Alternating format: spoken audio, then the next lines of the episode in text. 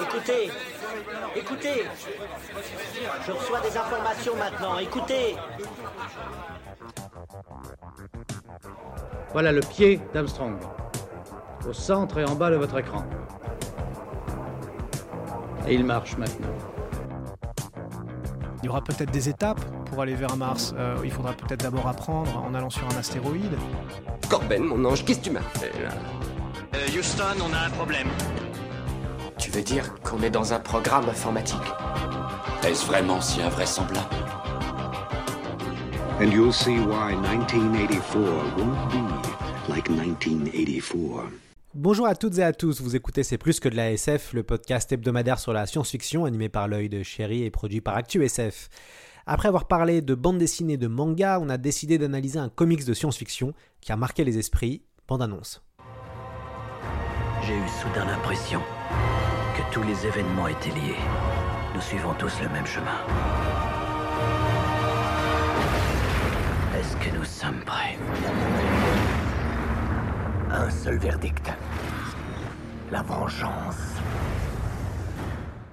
Commencé en 1980 et terminé en 1988, V pour Vendetta est un comics illustré par David Lloyd et scénarisé par Alan Moore.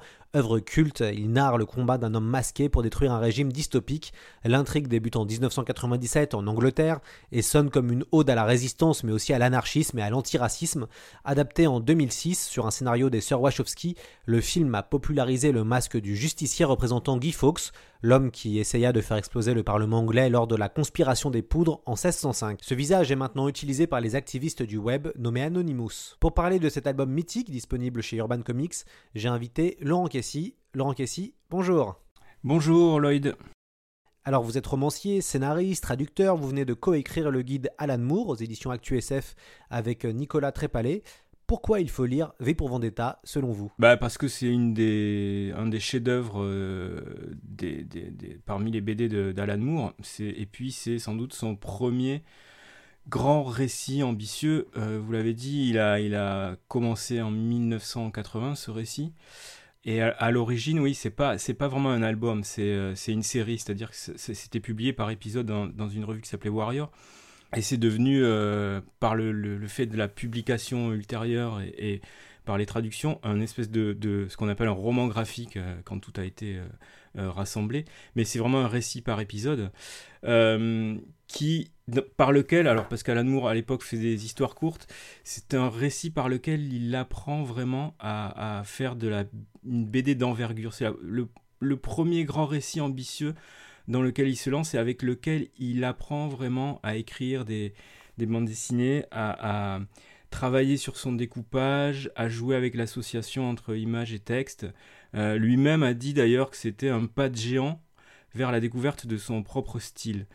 Donc s'il faut lire V pour Vendetta, c'est déjà parce que voilà, c'est un, une des œuvres majeures de, Moore, et aussi parce que c'est annonciateur de bien d'autres œuvres euh, à venir et il y a des chefs-d'œuvre ensuite derrière.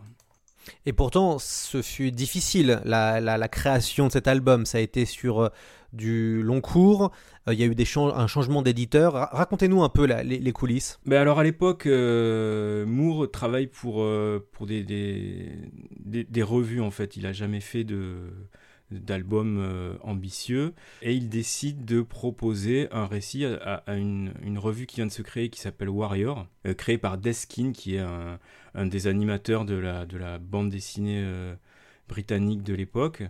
Et il a déjà travaillé avec David Lloyd, qui est son, dessinateur sur V pour Vendetta. Ils ont fait tous les deux quelques histoires, quelques histoires courtes de Doctor Who dans des, dans des magazines anglais euh, il décide de proposer quelque chose à, à, Deskin. Le, Deskin, lui, qui a envie qu'il qu fasse quelque chose qui se situe dans les années 30, une espèce de polar comme ça, un peu nébuleux.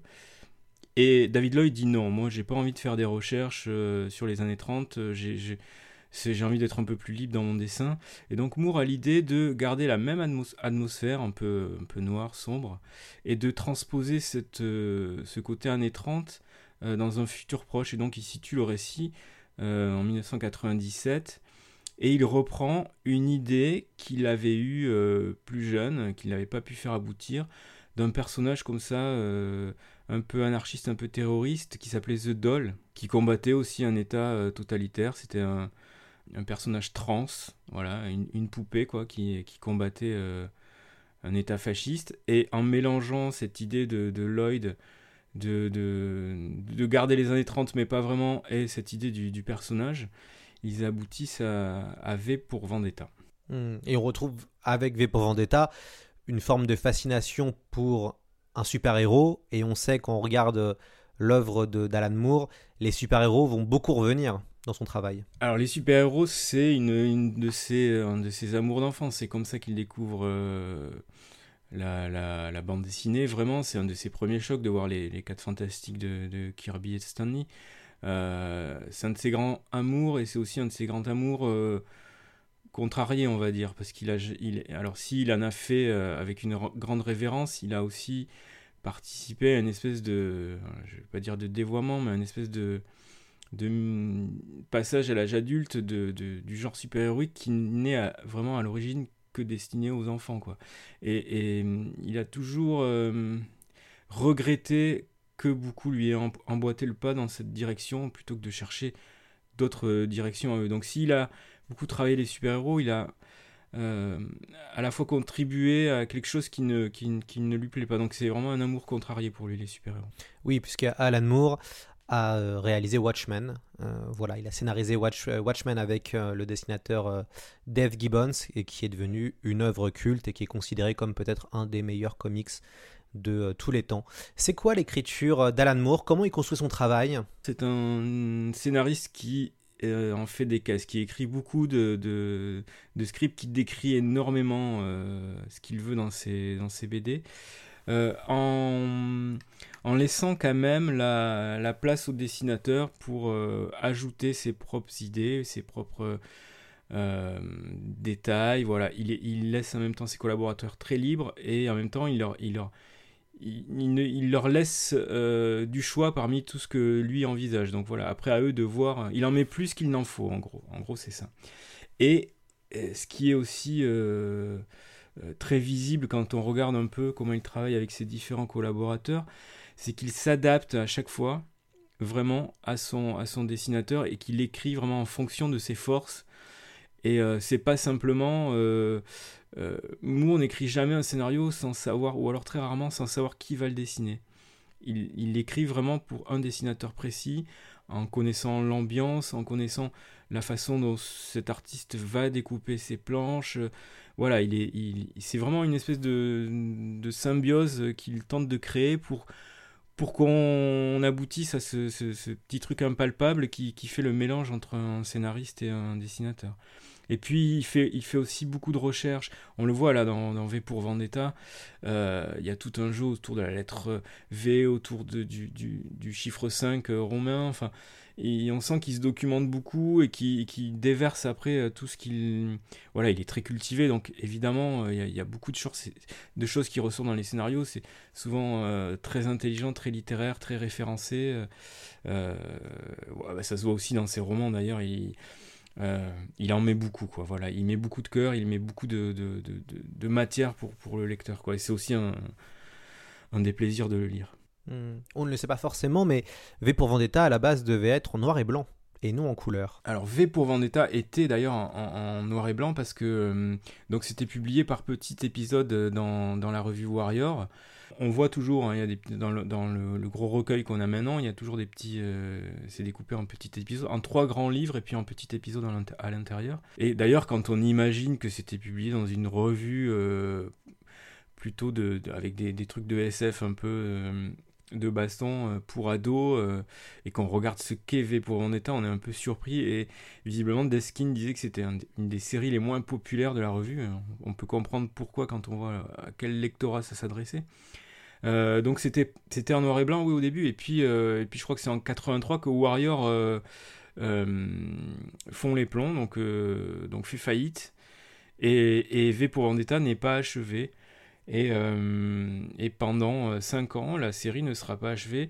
Et c'est une fois que Moore aura aura connu le succès aux États-Unis que que DC va lui permettre de finir et va publier les épisodes qui restent. Et cette fois donc dans des comics et remis mis en couleur dans, dans, l'édition qu'on connaît désormais maintenant. J'ai profité de cet épisode pour interviewer l'auteur et traducteur Alex Nikolavitch. Alex Nikolavitch, qui a traduit plusieurs titres d'Alan Moore, s'est occupé de la version de Panini Comics. Il raconte pour nous les spécificités de traduire ce classique. Moore est un auteur qui est euh, très littéraire, qui est euh, parfois un peu technique, et surtout qui est très référentiel. Donc euh, il faut trouver un ton. il y avait une tonalité juste à trouver qui était celle de la, science-fiction anti-utopique. Enfin, de, v pour Vendetta, c'est une dystopie. Et donc il fallait trouver le ton juste pour, pour cette traduction. C'est aussi un ouvrage assez imposant. Il fait dans les 340 pages de mémoire. Et donc, le, le c'est pas, c'est, disons, pas l'auteur le plus simple. C'est pas le tout venant, par exemple, d'une aventure de Spider-Man euh, écrite par un, par un auteur de base. Il y, a des, il y avait de vraies difficultés. Et du coup, comme ils avaient perdu du temps à chercher un traducteur, j'avais un délai qui était relativement court.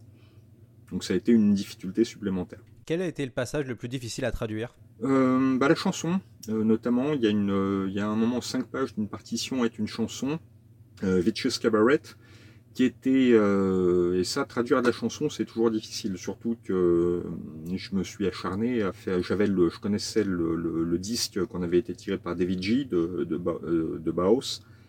Et du coup, le, je tenais à ce que la chanson non seulement rime, mais en plus soit chantable façon karaoké euh, sur, le, sur la musique qui avait été écrite par David G. On, voit que dans la, quand on regarde le, film, on sent que le, en tout cas le personnage de V a un phrasé très particulier, un phrasé euh, précieux.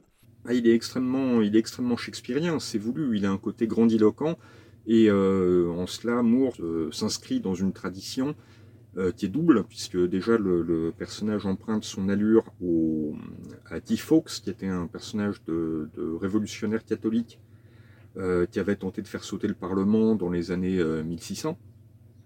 Euh, Et à côté de ça, oui, il y a le, le côté toujours un peu grandiloquent des personnages de justiciers masqués dans la tradition anglaise, comme le Scarlet Pimpernel ou ce genre de personnage. Donc du coup, il y a ce il y a ce côté-là et ça permet de le mettre en opposition avec les, euh, les personnages du parti euh, qui sont beaucoup plus terre à terre, qui sont des, des fascistes montants, des policiers, des, euh, des, personnages comme ça, dans une époque où la littérature est graduellement effacée. La littérature et la culture sont effacées, donc V est non seulement un personnage de contestataire, mais aussi un personnage qui ramène à une, à une culture plus ancienne et plus travaillée. Alors vous retrouverez mercredi l'interview complète d'Alex Nikolavitch dans le podcast C'est plus que de la SF. L'entretien qui est passionnant dure une quinzaine de minutes. Une réaction, Laurent Caissier, à ce qui a été dit? Euh, Non, ben, comme d'habitude, euh, Alex est, brillant. Euh, non, non, il, a tout à fait raison sur le, côté bon teint des, des fascistes qu'on voit dans le dans pour Vendetta. Euh, ils ont un petit côté terre à terre, en effet, ils ont un petit côté fonctionnaire euh, de base, quoi. C'est, il y a un côté réaliste euh, assez effrayant, enfin, qui, qui, ce côté, voilà, on, obéit aux ordres et on, on essaye de garder son petit, son petit confort, qui, qui est, qui est d'un réaliste, qui fait, d'un réalisme qui fait vraiment, vraiment très peur. Si j'aurais peut-être juste un mot à rajouter.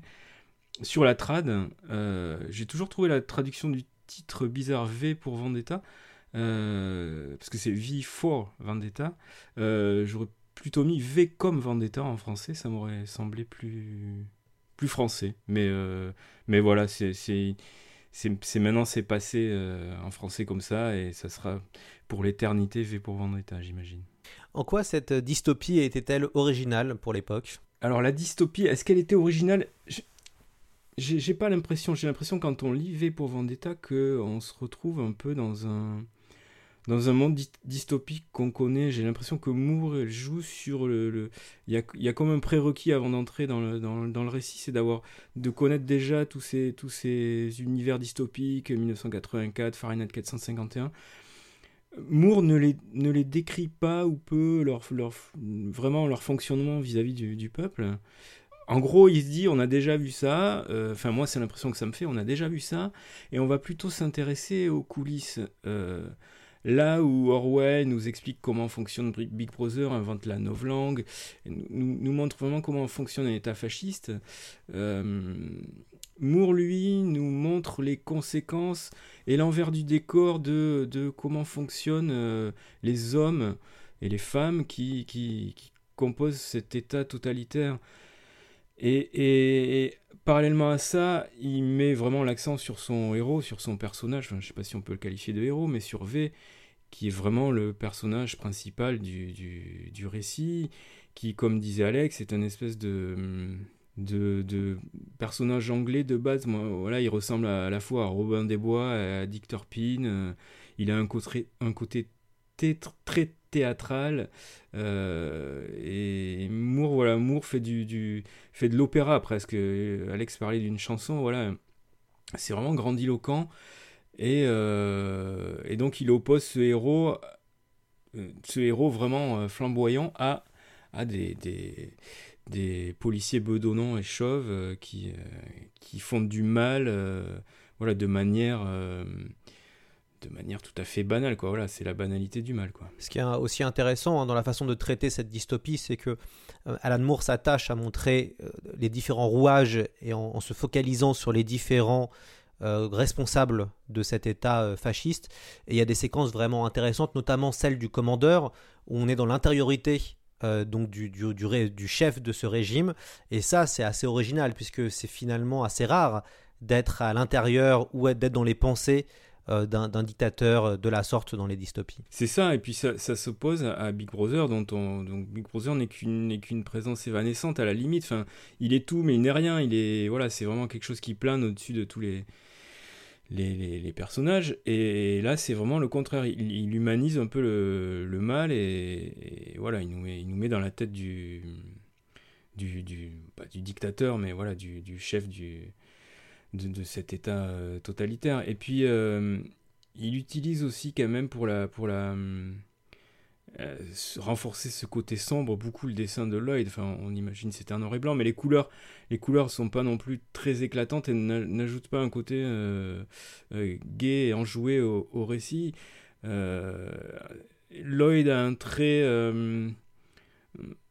à la fois réaliste et parfois il a des côtés abstraits tous les traits ne sont pas finis enfin il y, a un côté comme ça presque évanescent qui permet à la fois de de montrer les deux, les deux côtés, le côté théâtral et le côté euh, très terre à terre euh, des, des, des, deux camps qui s'opposent là, et ça c'est assez intéressant. Et puis, et puis Moore a aussi, euh, pour V pour Vendetta, commence à expérimenter aussi.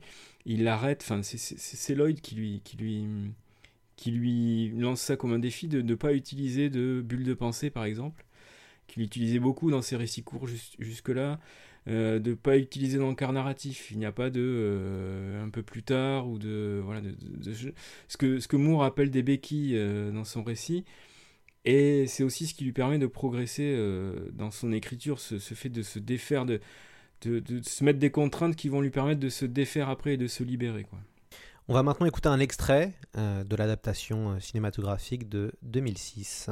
Parce que même si on peut substituer la matraque à la conversation, les mots conserveront toujours leur pouvoir. Les mots sont le support de la compréhension et pour ceux qui les écouteront, l'énonciation de la vérité. Et la vérité, c'est que quelque chose va très mal dans ce pays, n'est-ce pas? Voilà, donc c'est un, des, grands extraits, euh, enfin une, des grandes séquences hein, de l'adaptation V pour Vendetta, c'est quand euh, le personnage de V s'adresse à la nation euh, britannique en piratant la télévision. Laurent Kessy, le, ce comics, et puis aussi le film, mais ce comics traite de multiples thématiques. On retrouve l'antifascisme, l'anarchie, la vengeance, la critique des médias.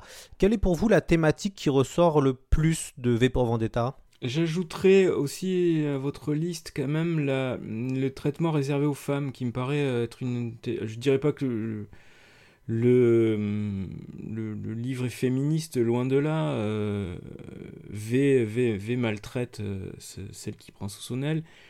Mais on sent une volonté de traiter chez Moore justement les violences faites aux femmes, la, condition qu'elles ont. Euh, la femme d'un des, des, grands commandeurs aussi est un des personnages principaux euh, euh, du récit. Voilà, Moore travaille cette question aussi. la thématique qui, me paraît le ressortir le plus pour moi, c'est l'anarchie. Je pense que c'est vraiment le, point, sur lequel veut, veut mettre l'accent Moore. Bon, enfin, il y a plein de thématiques, mais euh, c'est un petit peu un guide d'anarchie avec son, son, sa, théorie du chaos avant d'arriver au, pays du fait ce qu'il te plaît. Je crois que c'est comme ça que c'est en français. Euh, qui est l'anarchie telle que, telle que Moore l'envisage. Et aussi le terrorisme, euh, il y, a, ces deux facettes, puisque voilà, euh, v est un anarchiste terroriste. Alors il se venge, mais en même temps, il, fait avancer ce, ce combat. Et, et c'est quand même des idées hyper radicales. Enfin, quand je, reviens là-dessus, mais quand on réfléchit, qu'on regarde ce qu'était Warrior, la revue dans laquelle ça a été publié en 81, et qu'on voit les idées qu'expose Moore dans ce, dans ce, récit, c'est quand même assez hallucinant. Et d'ailleurs, alors je n'ai vu le, film qu'à sa sortie au cinéma, je je, je, l'ai jamais revu, mais il me semble que il a quand même affadi euh, une partie du, du, du, propos anarchiste de Moore en, le remplaçant par un, espèce de, de, de, république ou de démocratie, de pouvoir au peuple, mais qui n'était pas l'anarchie. quoi. Donc euh, euh, le, le, radicalisme du propos de Moore n'a pas survécu du tout au, passage euh, au grand écran, à mon avis. Est-ce qu'on retrouvera euh, cette radicalité dans les autres euh, textes de Moore? Je ne sais pas s'il y a des textes aussi, aussi politiques. Enfin, on, voit, on voit les, idées de Moore transparaissent vraiment partout dans, dans, toute son œuvre. il y a un récit, alors qui n'est pas traduit en France, mais que j'adore, qui s'appelle Brought to Light, euh, qui traite de la CIA et des, exactions de la CIA tout, au long du, deuxième partie du XXe siècle, qui est une charge, euh, voilà, et en même temps, c'est euh, tout, tout, est réaliste. C'est aussi un des, un des, une, des, des œuvres où Moore est, le, le, plus véhément au niveau politique on, sent transparaître son, anarchisme euh, un peu, un peu partout dans son œuvre, commençant transparaître son, son amour de l'ésotérisme et sa conception de la magie et euh, euh, sa conception de la liberté. mais on a peu d'œuvres aussi noires, à part peut-être Fromel, et aussi, aussi engagées politiquement que, que V pour Vendetta, je pense. Alors, ce qui est intéressant, c'est que le personnage de V, on verra jamais euh, son visage, que ce soit dans le, dans le comics ou dans le film. Euh, c'est un personnage qui est très cultivé, euh, qui est fascinant, qui est brillant, qui est d'ailleurs très séduisant. en quoi est-il différent des autres super-héros masqués comme Batman ou, ou Spider-Man? C'est pas un héros masqué, c'est pas c'est pas un héros. C'est s'il fallait vraiment le, catégoriser comme ça, à la limite, ça serait plus un méchant. il est peut-être plus plus proche du Joker que de que de Batman dans ce sens-là. Mais euh, à mon avis, il, il, ressort vraiment d'une autre tradition. Il ressort plutôt de, ces traditions anglaises de, de, de, personnages, de, de déviants, de, méchants, plutôt que de, de, héros. Euh, de héros, de super-héros qui sont plutôt inspirés de, la mythologie euh, grecque. Par exemple, voilà, Superman est, clairement un, héros à, la mythologie grecque. Euh, euh, et puis, et puis, voilà, les, dieux grecs descendent parfois se mêler aux humains. Euh, et les, héros comme Batman et Superman ont besoin d'une identité secrète pour vivre, parmi les hommes. ce qui n'est pas le cas de, de, V qui reste sur les toits ou, sous terre, mais qui se mêle pas aux, aux, hommes, qui est vraiment à part de, de l'humanité, dont on ne voit jamais le visage, qui, est plus une idée, un symbole, qu'un véritable homme en fait. Euh, c'est en ça que ça le distingue bah, des, autres personnages de héros auxquels on est habitué. Euh, c'est c'est la, la, représentation de, de, de, l'anarchie terroriste euh, que Moore veut faire passer dans le livre. D'ailleurs, l'idée du, visage de, V qui est inspiré donc de, Guy Fawkes, comme le disait Alex. Euh, c'est une idée de David Lloyd, c'est vraiment une idée graphique, donc c'est voilà, une idée du dessinateur, et c'est vraiment un des, des trucs qui frappent dans la BD. C'est vraiment ce graphiquement ce qu'on ressort de ce livre. Il serait dommage de ne pas évoquer les deux autres grands personnages de V pour Vendetta. Euh, nous avons euh, Heavy et l'inspecteur Lynch. La première est sauvée par V alors que le second le traque. Euh, les deux personnages vont suivre un parcours finalement similaire avec une forme d'illumination. la première sur le besoin de se battre et de reprendre le flambeau alors que le second va découvrir les coulisses du régime. Comment vous, vous analysez ces, ces, deux personnages et l'écriture de ces deux personnages? Oui, c'est un moyen pour, pour Moore de, de, de, passer dans les coulisses, quoi. Donc avec un, policier qui enquête sur, euh, bah, à la fois sur, euh, sur V et qui va découvrir les, les, les, coulisses du, du régime et les montrer au lecteur, et à la fois euh, Ivy qui, elle, euh, bah, elle enquête pas, mais elle, elle va, elle, va elle, elle, se rapproche peu à peu de, de, de, V et va nous, nous faire voir le personnage sur un autre jour. Tous les deux peuvent être des, des, des, des moyens pour le lecteur de progresser dans, dans, dans, ce, que, dans ce que Moore veut nous montrer.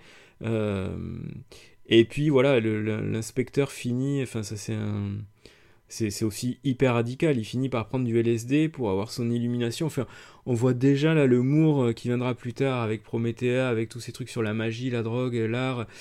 Euh, il y a déjà pas mal de, choses en germe, même plus qu'en germe dans, V pour Vendetta. Quoi. C'est une œuvre de.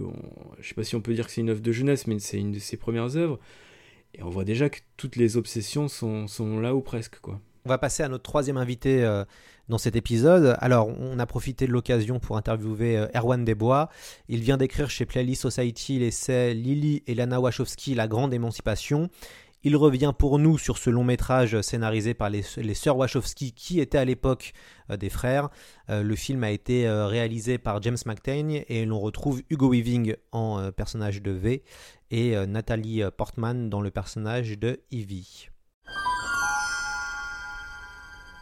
Vu pour Vendetta, donc qui n'est pas un film euh, réalisé par les Wachowski, qui est, mais quasi, c'est tout comme, puisqu'elles l'ont écrit, elles l'ont produit, elles sont occupées des scènes euh, d'action et elles ont le director's cut, elles ont juste laissé la réalisation à James McTague. C'est un film qui pour moi est pas leur, le, mon préféré d'elle, loin de là, je trouve euh, qui est assez inégal, qui a des défauts, des problèmes, et c'est qui est très intéressant maintenant à revoir a posteriori, un peu comme Matrix Révolution, les deux ont été faits quasiment à la suite l'un de l'autre. Parce que c'est vraiment des films de, transition où on sent le, que c'est les films qui sont juste avant leur passage dans la partie la plus sincère et pure et absolue de leur œuvre, qui va être avec euh, Speed Racer, avec Claude Atlas, où il n'y aura plus aucune limite à l'expression de leurs thèmes, de leurs aspirations, du message qu'elles veulent porter. Et donc, c'est des films qui en soi, du coup, sont sont imparfaits, vraiment au sens, premier du terme, mais qui s'inscrivent vraiment dans leur cheminement. Voilà, je pense que la, suite de ce qu'elles ont fait ne pourrait pas avoir eu lieu sans ces, films où on sent derrière les, derrière les carcans, derrière les codes, derrière les, stéréotypes, les archétypes plutôt, pour pas utiliser un terme négatif, déjà des, aspirations profondes à, renverser non seulement la société, mais aussi le, le cinéma à apporter autre chose. Quoi. On, retrouve aussi le thème de l'émancipation, et c'est un thème qui m'a l'air d'être assez présent dans le cinéma des Wachowski. Oui, bah c'est quelque chose qui, qui est très présent chez elles à la fois dans, dans leur vie personnelle, évidemment, parce qu'il y a une grande thématique d'émancipation dans, dans la, manière dont elles se sont à la fois émancipées euh, artistiquement et puis personnellement avec leur changement de genre, où elles ont, elles ont fait exploser tous les codes dans lesquels elles pouvaient se retrouver euh, bloquées. Et c'est quelque chose qu'on retrouve, oui, effectivement, dans Vie pour état et qu'elles ont encore plus poussé, j'ai l'impression, que, que, dans que dans le comic book originel de Alan Moore, parce que quand même dans, dans le comic de Alan Moore, l'opposition au fascisme est essentiellement anarchiste. C'est vraiment la, destruction, c'est vraiment tout mettre par terre, et la reconstruction sera plus tard. Il y a d'abord abattre l'ennemi, et elles, dans leur adaptation en, scénario, en cinéma, ont ajouté des personnages plus positifs, qui sont porteurs de choses plus d'émotions, plus, de, plus bienveillantes, plus positives, plus généreuses. En particulier, je pense à un personnage secondaire qu'elles ont complètement inventé, qui n'existe pas dans la, BD, qui est le personnage de Gordon, le présentateur télé, qui, tout en, en apparence, jouant le jeu du régime, jouant le jeu de la propagande, amasse dans le sous-sol de sa maison tout un tas d'objets qui sont interdits. Ça, va être des, ça peut être des, des photos homoérotiques, ça va être un Coran, ça va être tout un tas d'objets. Voilà, pour garder cette idée que chacun a le droit d'exister et que, voilà, que si, voilà, en fait, dans le comique, on ne pense qu'à la, qu'à la destruction, qu'à l'anarchie. Dans le film, l'idée, ça va être de, d'essayer d'ouvrir une piste déjà de reconstruction qui va passer voilà, par l'émancipation, par le droit de chacun à exister, à exister en tant que tel, sans, sans être contraint, sans être euh, humilié, en, ayant le droit à sa personnalité. Il y a un clin d'œil euh, assez sympathique pour les cinéphiles. Euh, les Wachowski ont choisi comme tyran de cet univers John Hurt, et John Hurt a aussi marqué les esprits pour avoir adapté le héros de 1984. Et la dystopie qu'on nous présente est quand même fait très fortement penser à 1984. Donc il y a aussi un petit clin d'œil à la science-fiction et un classique de la SF. Exactement, et qui peut aussi être vu euh, de manière, euh, si, on, tire le fil un peu, de manière très, euh, très tragique, très, très déçue, très de, ouais, très, parce que ce que ça peut être, si on va au bout de l'idée, ce que ça peut être, c'est que ce héros de 1984, il aurait pu survivre et devenir lui-même un tyran à son tour, comme si personne n'était à l'abri de pouvoir devenir euh, la pire personne possible. Quoi. Il y a... Je pense que le fait qu'elle l'ait choisi, qu'elle l'ait pris au casting, ça, ça peut aussi inviter à avoir ce genre d'idée, à se dire attention que même quelqu'un qui a incarné la figure de la lutte contre le fascisme et de l'oppression peut à son tour devenir quelqu'un comme ça. Il faut que, que, que chacun doit faire, euh, doit faire attention à ce qu'il est, à ses actes, à, à rester fidèle à lui-même pour ne pas se retrouver au service de ce qu'il a pu combattre par le passé.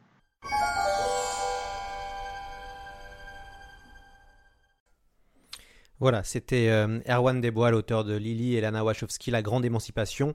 L'interview version longue, euh, qui dure une quinzaine de minutes aussi, sera diffusée vendredi dans notre podcast. Est-ce que vous avez une réaction, euh, Laurent Caissier, à ce qui a été dit? Non, j'aime bien l'idée que Winston Smith devienne, devienne Big Brother, parce que il finit, il finit en effet 1984 complètement, le cerveau complètement lavé, donc c'est tout à fait probable. Oui, j'avais jamais, j'avais jamais pensé à ça. Comment expliquez-vous l'engouement autour du visage de V et, des et finalement donc le lien avec les Anonymous, puisque quand le film va sortir, euh, ce masque va devenir très populaire. Euh, comment vous, analysez ça? Surtout que je, suppose que ça doit faire rire euh, Alan Moore, puisque politiquement, c'est assez différent. Moore était assez content de cette association. alors Moore va pas sur Internet, voilà, il, est loin de ce monde des Anonymous.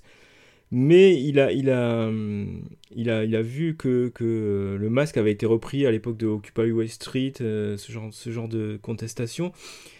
Et il était plutôt, euh, plutôt ravi de voir que, euh, que ce qu'il avait créé comme un symbole de contestation ben, se transposait dans la rue et dans la réalité. Euh, si ça marche, c'est sans doute justement parce que ce n'est qu'un symbole et qu'il n'y a pas de, il y a rien derrière. Il y aurait eu un personnage qui s'appelait, euh, bah, je sais pas, John Smith derrière. Euh, les Anonymous auraient, auraient, sans doute hésité à s'approprier ce, masque. Mais c'est un, un, truc derrière lequel on peut mettre ce qu'on veut, donc donc c'est idéal pour, pour en faire un symbole comme ça de, de contestation euh, et, et en, plus au début les, premiers Occupy en plus euh, protestaient contre la scientologie. Alors c'était c'était parfait pour euh, pour qu'un masque créé par un auteur de SF comme Alan Moore aille, aille lutter contre un autre auteur de SF Ronnie Bard voilà c'était parfait quoi. Je pense que les les, les Français qui vont aller manifester là ces, ces prochains mois devraient mettre le masque de, de V, parce qu'en plus c'est efficace contre le Covid, j'imagine, donc euh, ça serait parfait. Euh, vous, avez, euh, vous venez d'écrire donc un, un, guide sur Alan Moore. Pourquoi faire un guide finalement? Est-ce que son œuvre mérite qu'il y ait un, un, guide? Oui, oui, oui, bien sûr. c'est